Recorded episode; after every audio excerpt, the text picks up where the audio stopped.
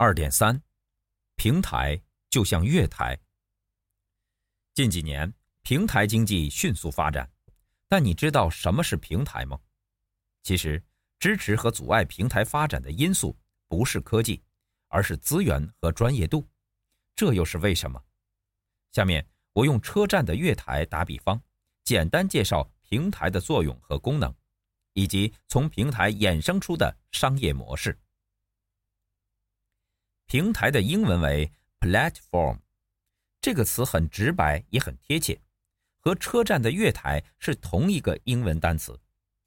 月台在车站中，平台在生态系统 ecosystem 中。月台之于车站，就像平台之于生态系统。一个大车站里会有许多月台，同样的，一个生态系统里也可以有不同的平台，提供不同的服务给有需要的人。如果把月台管理员看作平台经营者，那么火车、汽车则是平台的服务，提供这些服务的便是平台参与者。至于客户，就相当于乘客。火车提供标准化的服务，客户都在同一条轨道上前进；汽车提供定制化的服务，客户在高速公路上自驾行驶。只要是月台，必定有清楚规范的方向和地点，其主要作用是供乘客乘车、候车。只要是去往一致的方向，到达相同的地点，任何乘客都可以来到规定好的月台。平台也是如此，希望大家都能来。至于提供或使用什么服务，便要看有什么能力或需求。所以一个平台经营者要清楚自己做的是火车还是汽车的生意，方向是往南还是往北。如果做的是汽车生意，就要考虑在高速公路的哪些地方设休息区；如果做的是火车生意，就要考虑在铁道沿线哪里设停靠站。同样的，一个平台参与者要清楚自己提供的是火车标准化还是汽车定制化的服务，去往哪个方向，中间要不要中转和停靠等。把这些对月台的理解放在平台上，你会发现二者没有太多不同。火车跑在铁轨上，汽车跑在公路上。铁轨和公路就是平台经济的 A P I， 即应用程序接口。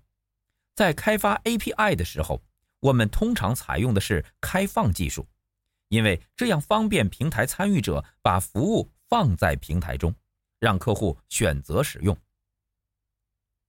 A P I 就像铁轨和公路一样，造得好与不好，直接影响在上面跑的火车和汽车，也就是参与者提供的服务及可执行的应用。在开发 A P I 时，架构设计非常重要，它是平台能否成功的关键要素，而且会直接影响客户体验，是参与者和客户选择是否使用这个平台的原因之一。举例来说，有些平台是服务化的管理平台，核心架构是一种叫软件及服务 Software as a Service （S A A S） 的技术。通过这种技术实现的服务也常被称为急需即用软件，也就是一经要求即可使用。有的大平台则为其他平台提供服务，例如为平台提供软件的服务叫 PaaS Platform as a Service， 为平台提供基础设施的服务叫 IaaS Infrastructure as a Service。 关于这些技术和专有名词，我不在这里多做说明，有兴趣的读者可以自行搜索。如果我们想成为平台经营者，那么选择一个交通枢纽非常重要。这项工作我们不用事必躬亲，也不必从零开始，而是把大家的服务集中起来，通过营销和推广让大家都可以使用。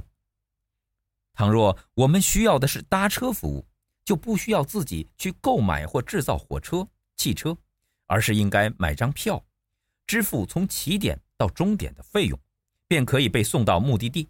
这就是产品及服务，也就是 Product as a Service， P A A S。 它是一种按需付费的商业逻辑和模式。车辆的调度往往是月台很大的痛点。通常车站会把月台按方向和车种分为通往甲地的快车月台及通往乙地的普通车月台。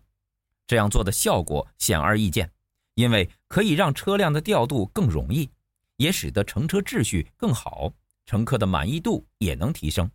因此，提供的服务能不能解决客户的痛点，关键在于平台经营者和平台参与者是不是足够专业。如果足够专业，便可以提供更好的服务给客户。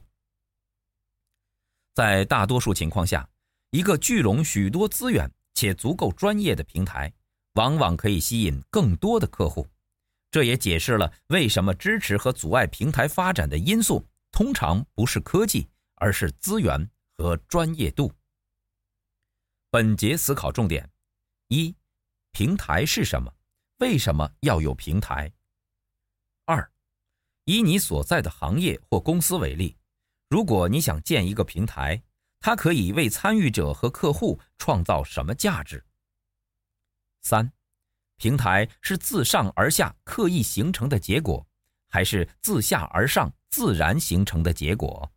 为什么？